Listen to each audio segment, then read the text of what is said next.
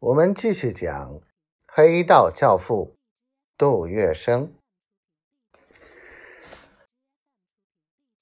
共进会四路大军全部出发后，杜月笙、黄金荣、张啸林等共进会头脑与杨虎、陈群等人立即移下法租界西门路紫祥里，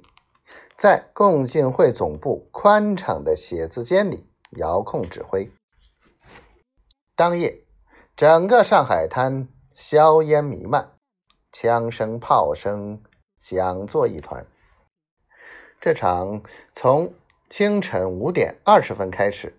持续到当夜9点多的战斗，前后打了16个小时。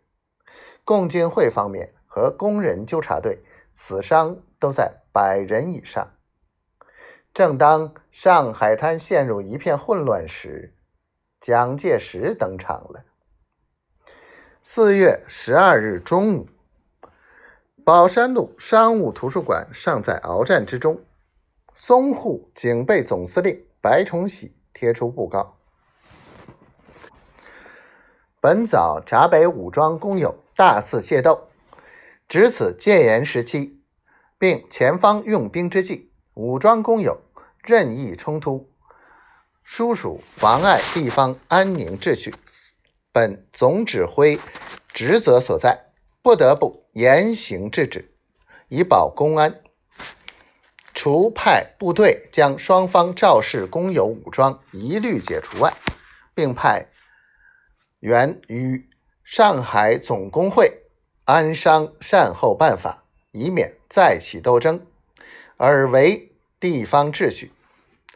所有本部各厂工友务各照常工作，务得轻信谣传，自疑遗期。为此布告，仰各界人等一律知悉。此部借帮会之手打击工人武装力量，然后说成是工人内讧，军队在堂而皇之的出面调解，缴获双方武器，从而达到消灭共产党在上海的工人武装力量的目的。这就是蒋介石的高招。果不其然，在关键时刻，蒋介石的军队名正言顺地进入上海滩平乱。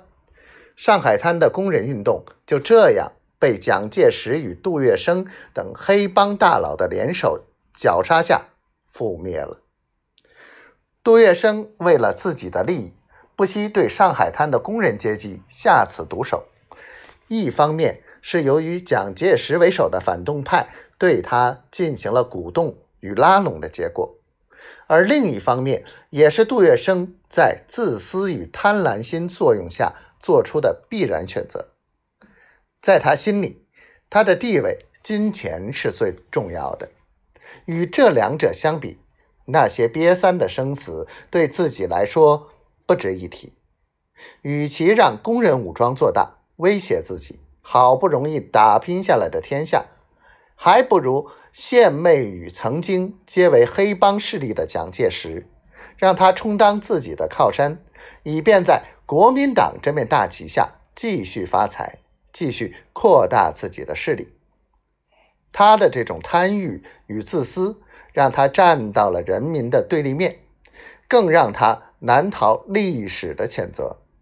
最终导致了他晚年悲凉而凄惨的结局。